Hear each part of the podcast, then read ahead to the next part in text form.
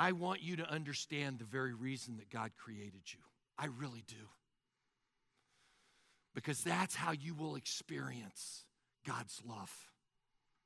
As you get in, as I call the bullseye or the zone, you're going to feel fruitful and fulfilled, and you're going to experience God's love in a way that you have never experienced it before.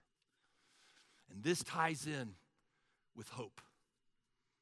Our definition of hope has been stop listening to your feelings and start listening to the Word of God, praying over the promises of God, fulfilling the purposes of God as we fall on the character of God or the nature of God.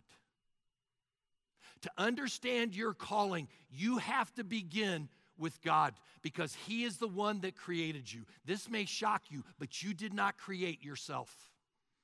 And because you didn't, you can't tell yourself what your purpose is. But God is your creator, and He created you for a purpose.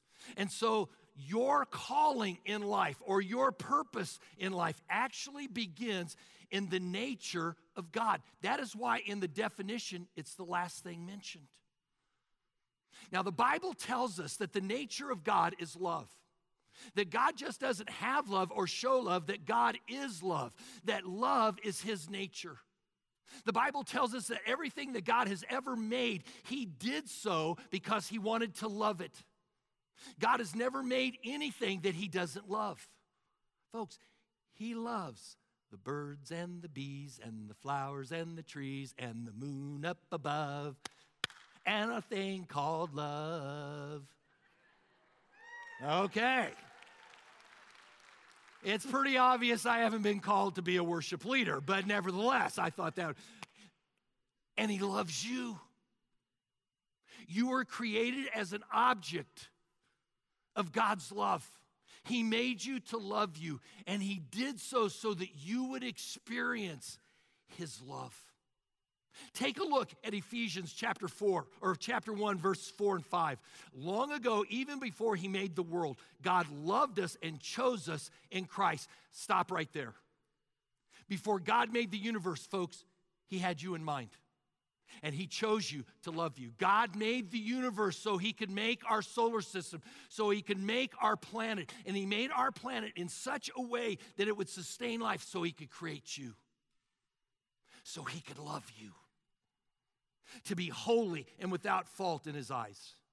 His unchanging plan has always been, in other words, this has been from the beginning of time, to adopt us into his own family. God wants a family by bringing us to himself through Jesus Christ. And this gave him great pleasure. Will you circle the word great pleasure? God made you to love you. Now, in this series, we're going to take a look at the five callings that God has on your life. The word calling is used 10 times more often than the word purpose.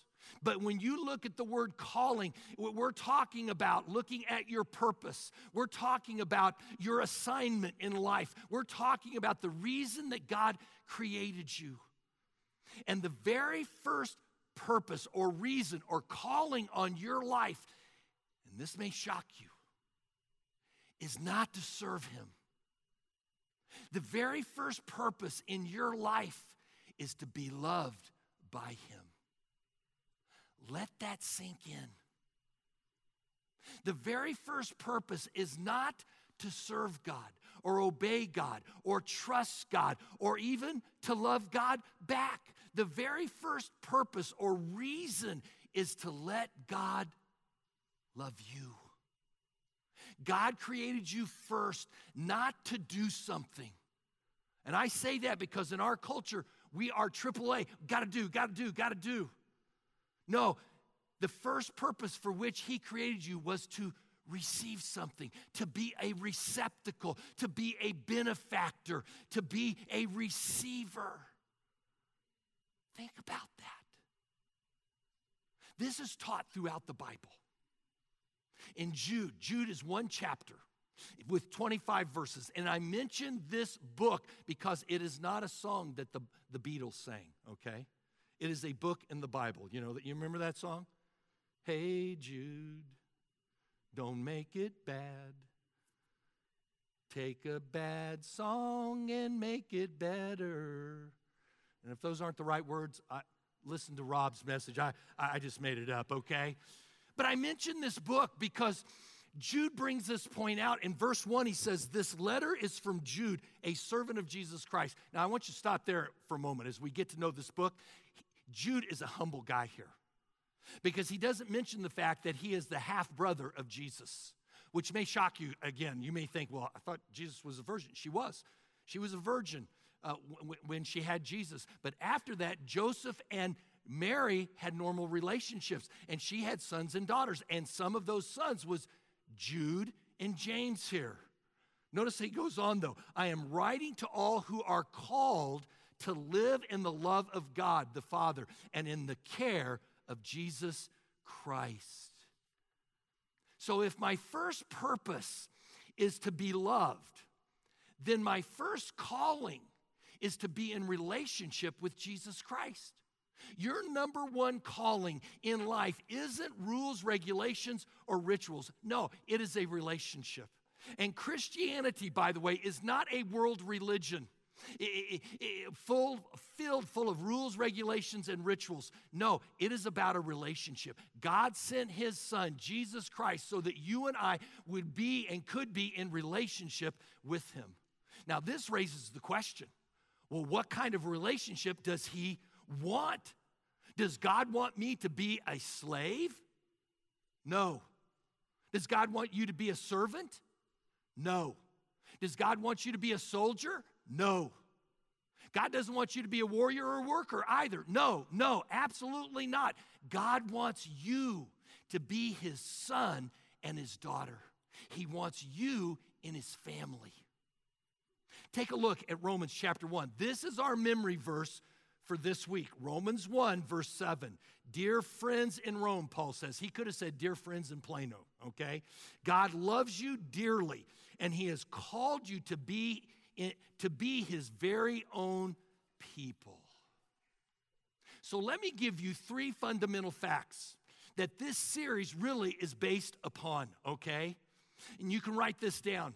My first purpose in life is to be loved by God. My first calling in life, write this down, is to be is to enjoy a relationship with God. And then write this third thing down. That relationship is to be a son or a daughter of God. That is the most amazing truth that you will ever hear. That the King of Kings, the Lord of Lords, the, the, the, the, creator of the universe, doesn't want you to be a slave or a servant or, or a soldier. He wants you to be a son or a daughter. This is your number one calling in life. Your calling in life isn't to make something of your life.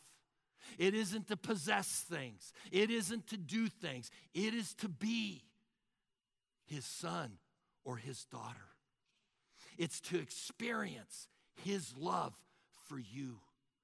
Now, I would say this that most people don't, don't know of God's love or have never experienced it, I would say. They, they may know it. In fact, if you ask, Do you know that God loves you? Oh, yeah, I know. I, I know God loves me. And yet, as they think of God's love, it's boring to them. And why is that? Because they don't get it.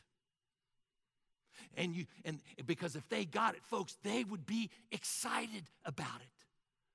They have it in their head but they haven't let it hit their heart and resonate with their heart where they're excited and have been moved by it. You might write this verse down. I didn't have time to get it in the outline. First John 3, verse 1.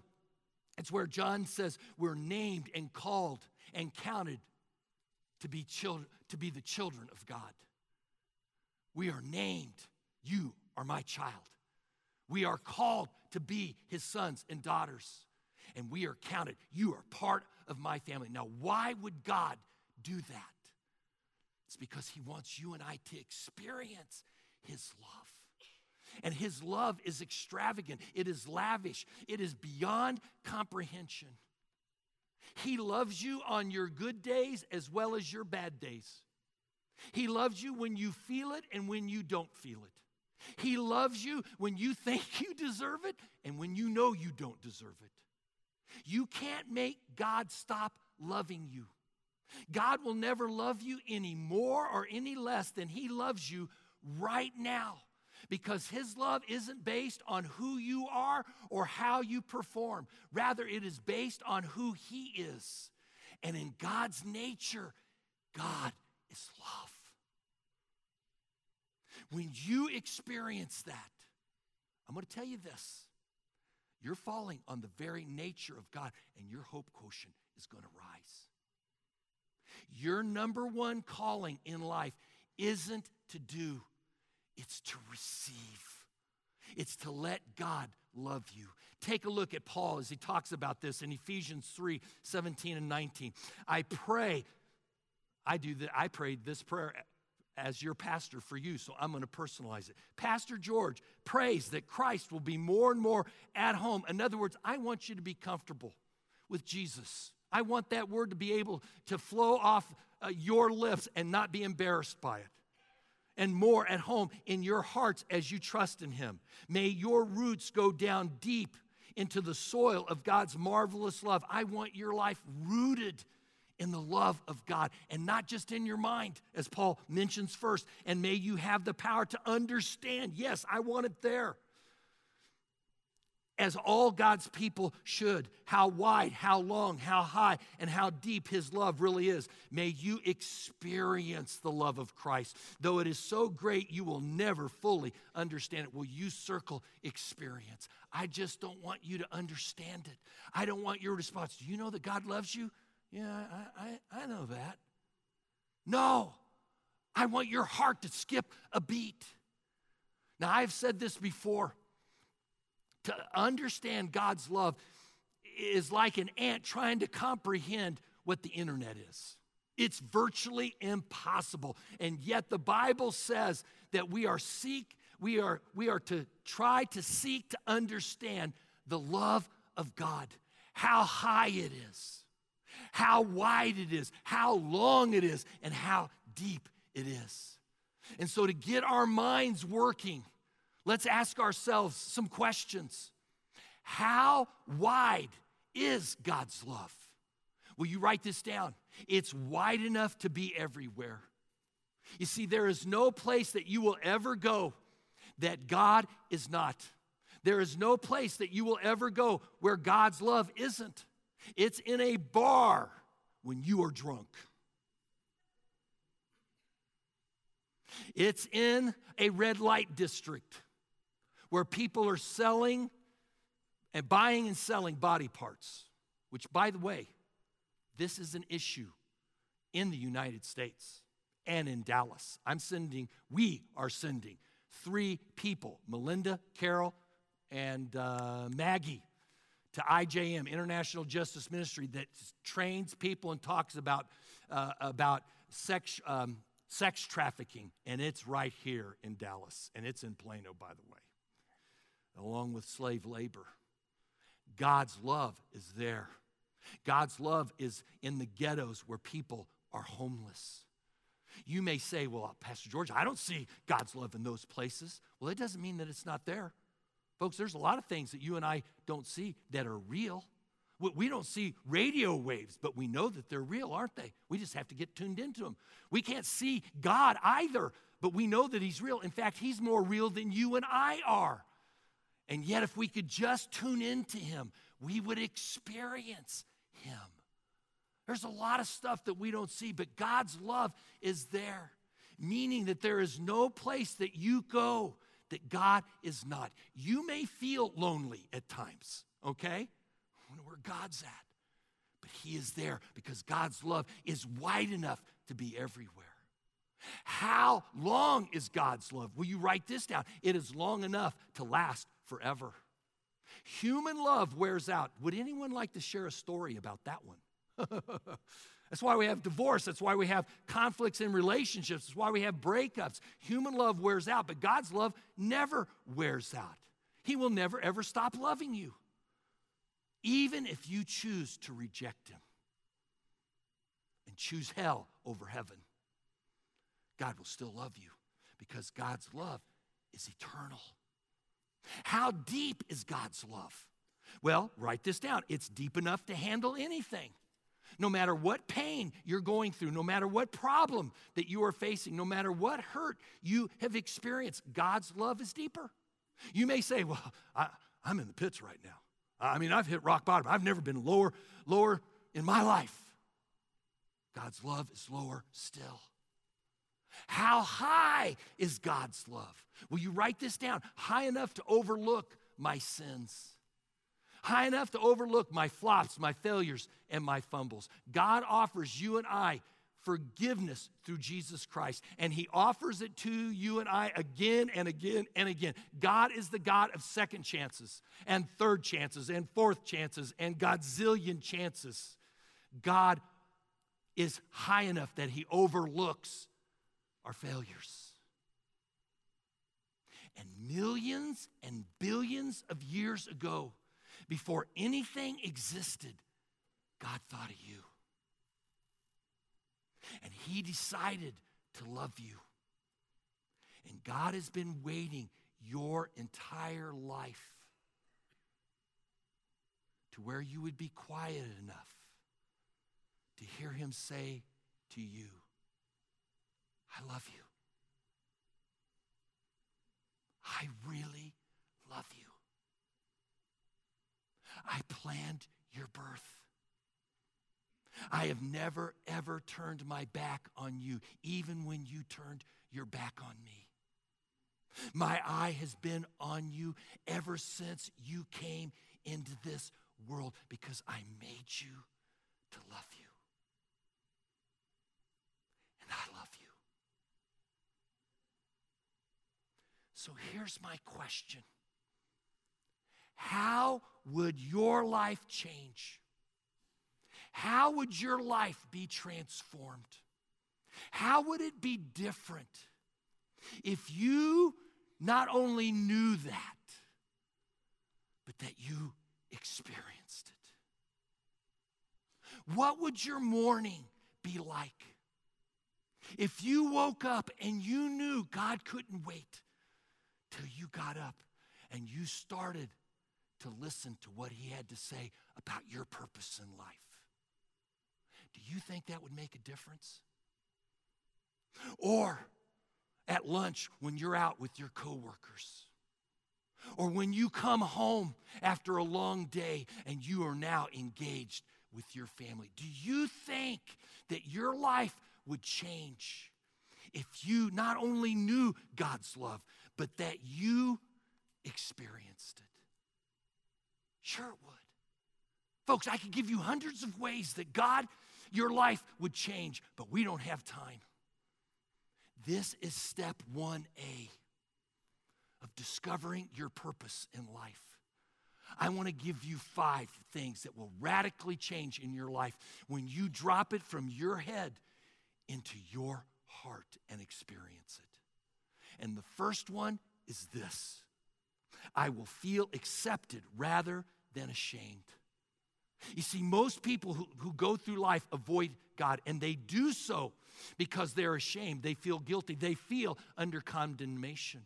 And they know God is perfect and that they're not. And so, hey, I don't want to be around a perfect person and feel guilty all the time. I'm afraid if I was around God, He'd shake His finger of correction at me and say, You little jerk. But Jesus didn't come into the world to condemn us. No, he said, I've came, I came here to save it. Paul elaborates on this in Romans 8 1, where he says, Hey, there is no, that word no is the most emphatic negative in the Greek. No, there is no condemnation for those who are in Christ Jesus. Take a look at this verse, Romans 5 1. By faith, we have been made acceptable to God and now, because of our Lord Jesus Christ, we live at peace with God. Will you circle the word acceptable? And because we are totally accepted by God, guess what? We can live at peace. Now, let me tell you why that's important.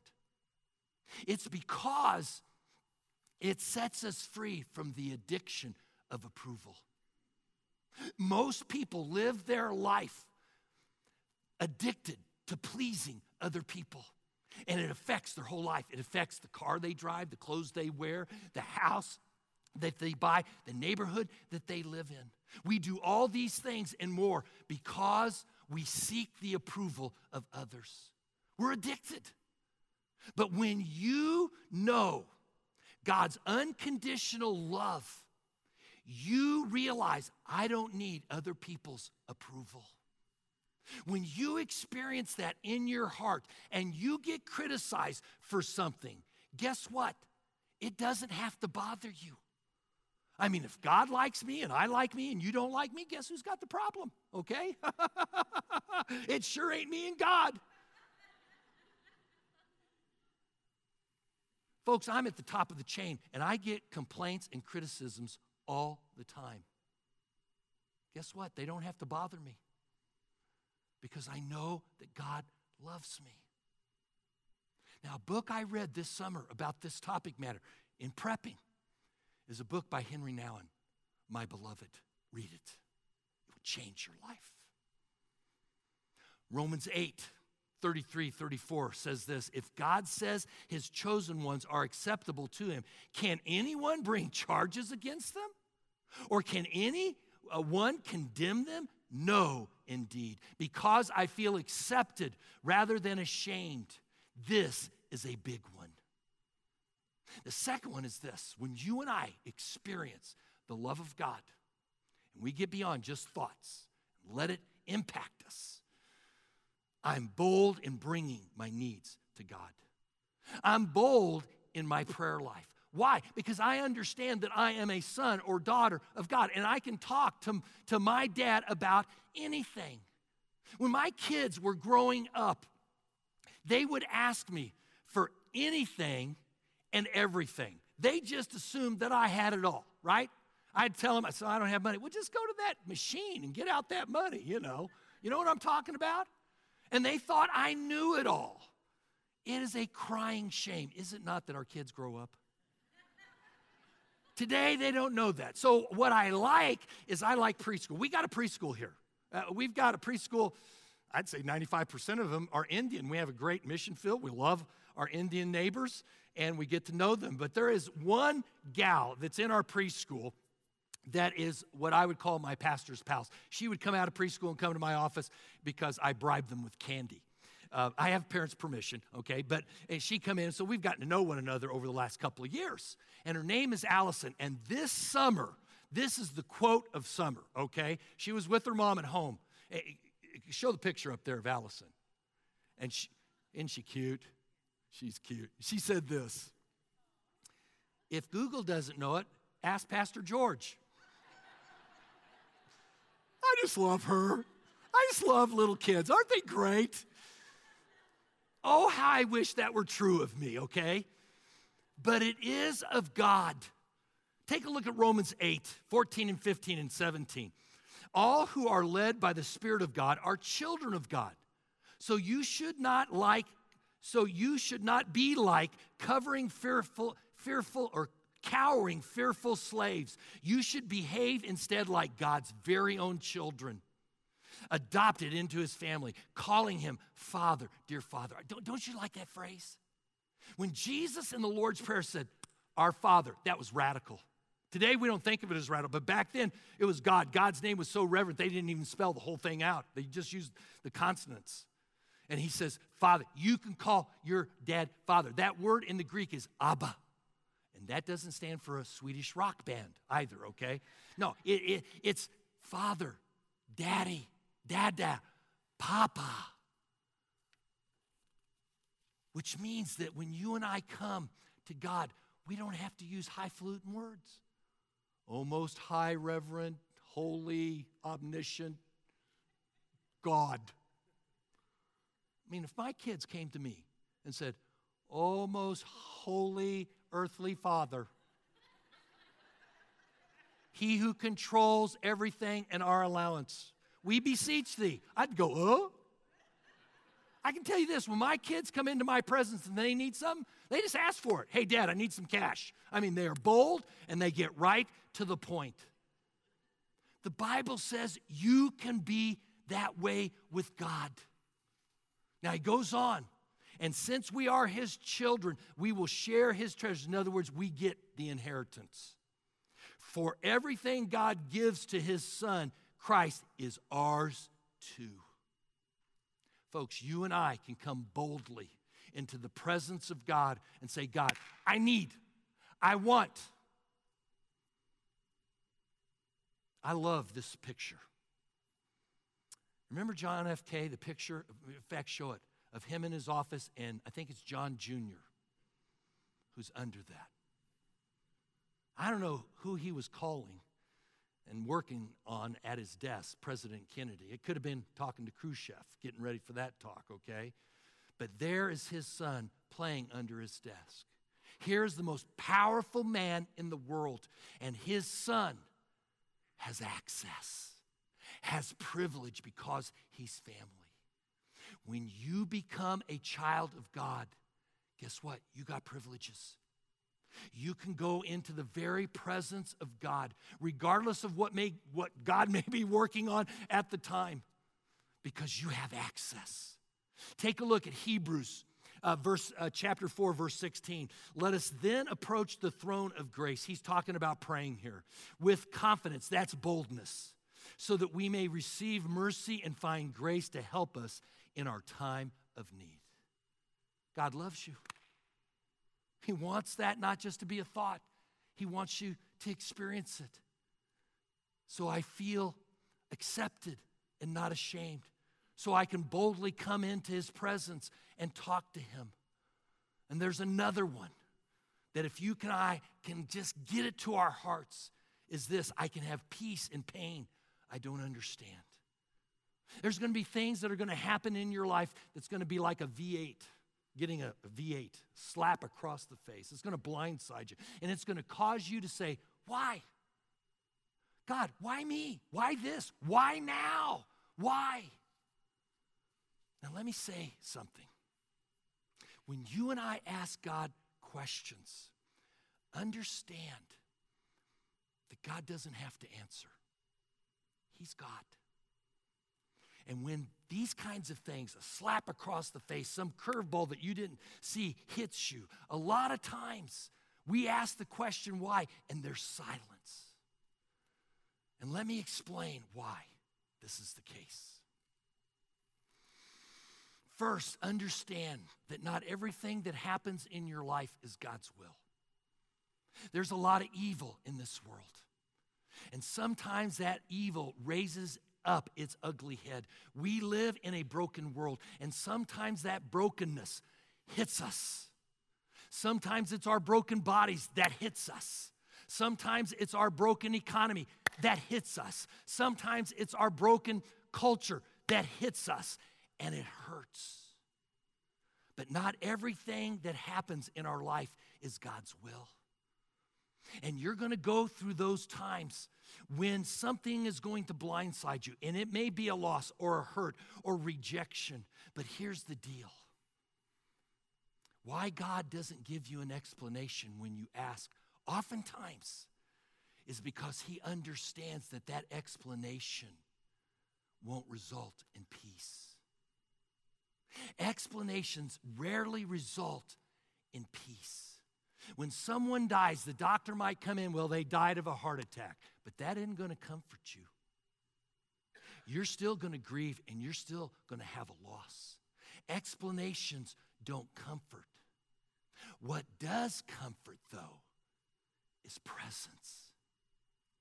And through God's presence, He gives a peace that passes all understanding. And Paul talks about this in Philippians chapter 4, verse 7. You might write this down. He says, and, and the peace of God will pass all understanding, and it'll guard your hearts and minds in Christ Jesus. What is this peace that passes all understanding? Folks, it's when you don't understand what's going on, and yet you got a peace about it. And why is that? Because you know that God is a good God and that He is good all the time. You know that He loves you. You know that He wants the best out of your life. And you know that you can trust Him even when things suck. And that results in a peace that passes all understanding. And it surpasses, and that happens when you and I feel the very presence of God and His love in our life. When our firstborn came into this world, Aaron was severely dyslexic. He could not read at the age of 10. And if you're a parent, you got concerns, and Cheryl and I did. What is our kid going to do? How is he going to make it in this world? And God began to speak to us in that time George, do you believe I love you? Yes. Do you believe I love your son more than you love him? Yes, God. George, understand. Bad things happen to Christians also. There's no difference when it comes to life between Christians and non Christians. But the difference comes when you not just understand, but you experience the love of God in your life because it gives you a peace that non Christians don't have. And that peace comes as you and I stop listening to our feelings and we start listening to the Word of God, praying over the promises of God, seeking to fulfill the purposes of God in our life, falling on the very nature of God. Let me give you this promise again. We, we mentioned this last week in Romans 8 28. And we know that in all things God works for the good of those who love him, who have been called according to his purpose. Circle the word called and circle the word purpose and draw a line between the two again because calling and purpose go together. When we live the calling that is on our life and we let God love us, which is our first calling, and we respond back to that love then all things work together for good for those who love the Lord. And that gives us a peace that passes all understanding, and our hope quotient goes out of the roof. Get it? Good? Give it away. Because our world is filled with hopeless people, and God has a purpose for their life. Discover yours. The fourth thing that happens when I totally experience the love of God for my life is this I gain the courage to take risks. When somebody believes in you, you can accomplish almost anything. There have been times in my life, in fact, a couple of years ago, I did a funeral.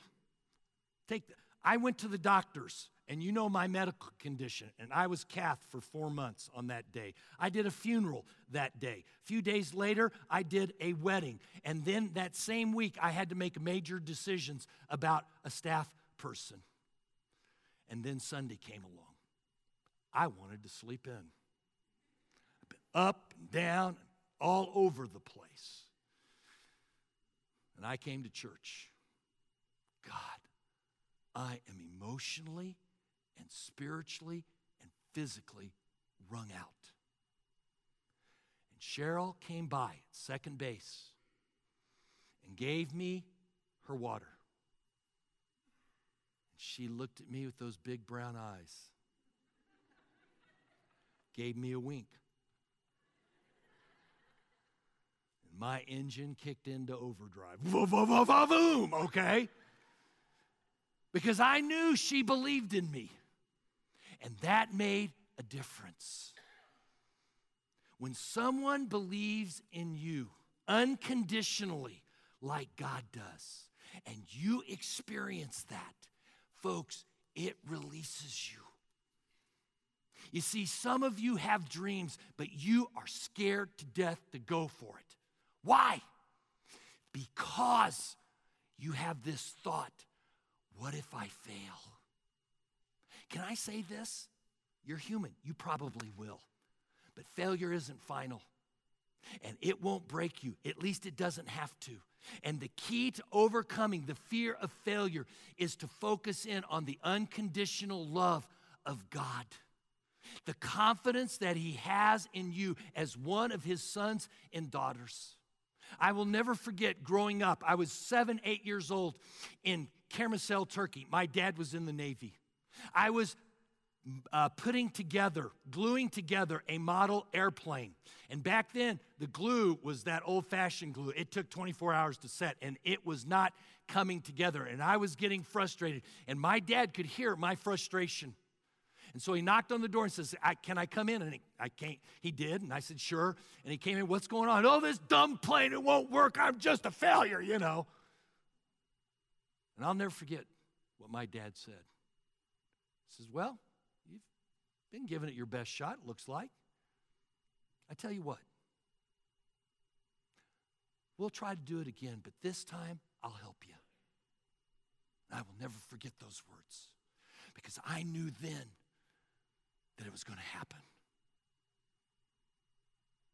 You see, we all fail in life, don't we? Some of us fail publicly. Helicopter.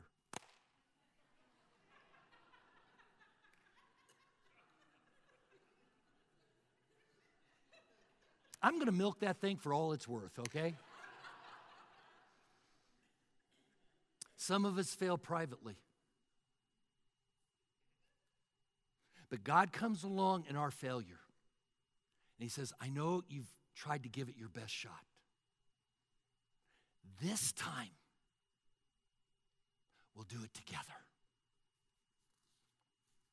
And that gives you the confidence to pursue the dream in your marriage, in your career, with your family.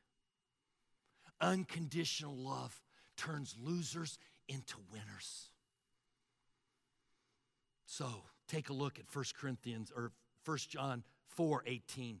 There is no fear in love. Perfect love drives out fear because fear has to do with punishment. When love comes in the front door, the unconditional love of the Father, Papa, Daddy, towards you, fear goes out the back door. And you and I need to stop fearing God. And for some of us, this is your moment. You have been fearing God. You have been resisting surrendering your life to Him. And yet He stands this wide and says, I love you this much. I made you to love you, and you need to surrender your life to Jesus Christ. And I'm going to give you an opportunity to do that right now. I'm going to ask us to bow our heads. Some of you need to do this. You will not discover your purpose until you take step 1A here. Because this is where it starts. So let's bow our heads. Lord, right now, if this is your prayer and you know God is poking at you, so to speak, this one's for you. Just repeat it in your heart by saying this God, I admit right now I failed.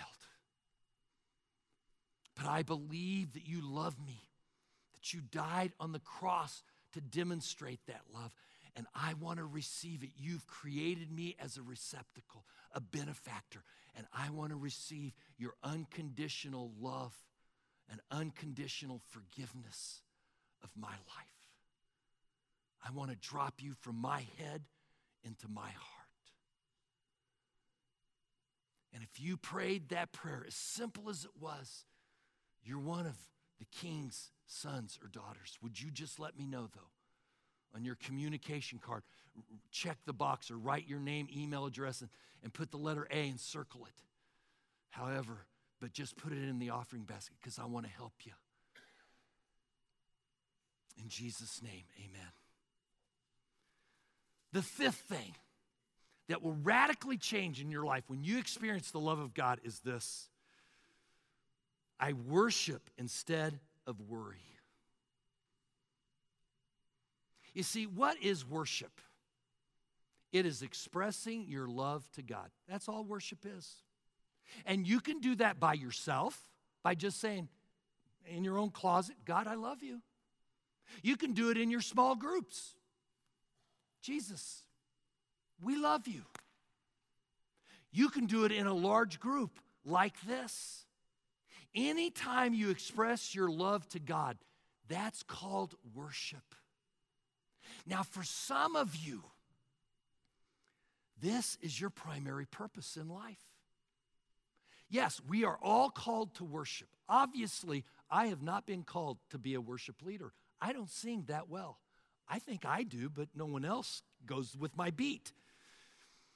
But there are some of you sitting out there, and you know deep down inside, you need to be up on this stage.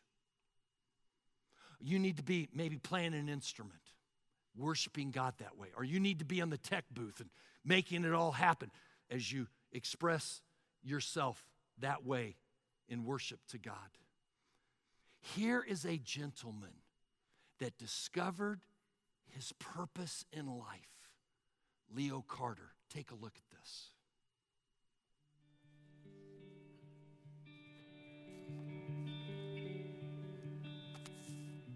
Hi, my name is Leo. Uh, I serve on the vocal worship team.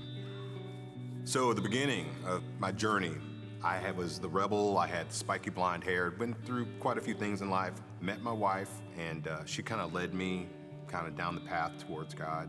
We ended up coming to Life Point Church the first time I came here.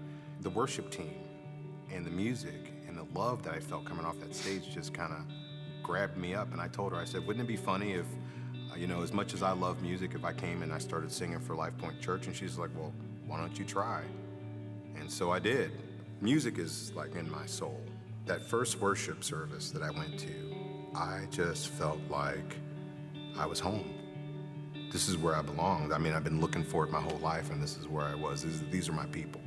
The church has led me into a direction that has made me want to spread that love that I felt when I got here. If I can reach that one person like that group reached me, then I've served a purpose, you know. And so I do that whenever they ask me to come here and I sing. I sing the praises to the Lord. Let's give it up. That is awesome.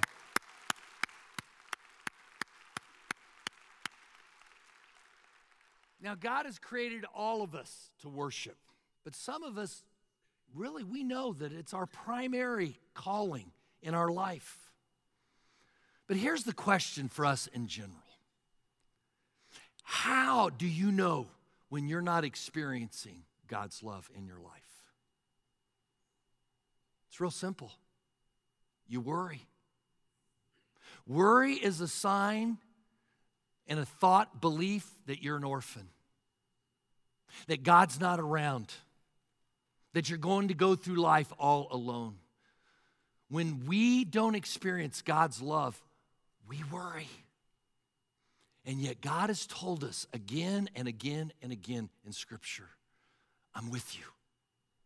But if you will seek me and receive from me, I'll reduce that worry quotient. Take a look at Matthew 6, verse 31 and 34. So don't worry about having enough food or drink or clothing. He will give you all you need from day to day if you live for Him and make the kingdom of God your primary concern. So don't worry about tomorrow, for tomorrow will bring its own worries. Today's trouble is enough for today. And so we're going to end in worship. We're going to end in worship by giving back to the Lord. And we're going to end by singing kind of a chorus of a song. And let's fulfill one of the purposes that God has created us for. One of the callings in our life is to receive. And as we sing the song, just thank God, God, I just want to feel the words. I want to feel your breath. I love you. I love you. Let's pray.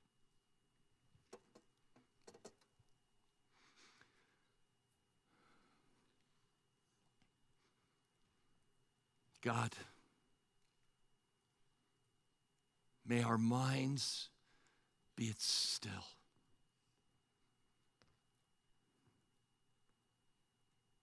And may we feel the breath of God. as you whisper to our souls, I love you. I love you more than you know.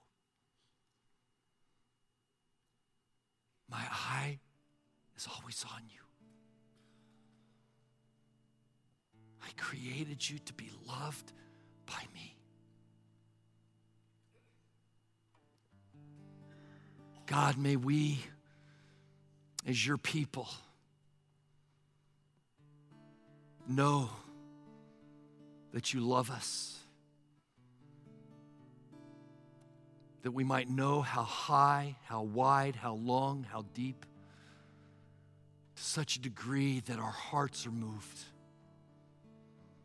That when we are in life, as life is happening to us, we don't listen to ourselves, but rather we listen to you. That we fall, that we fall on your nature, your character, through your word and through your promises. That we might experience that we are sons and daughters of the King.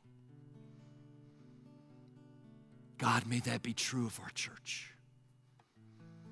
May the eyes of our hearts be enlightened that we might know what your calling is on our life. So, God, we give you this today. In your Son's precious name we pray. Amen.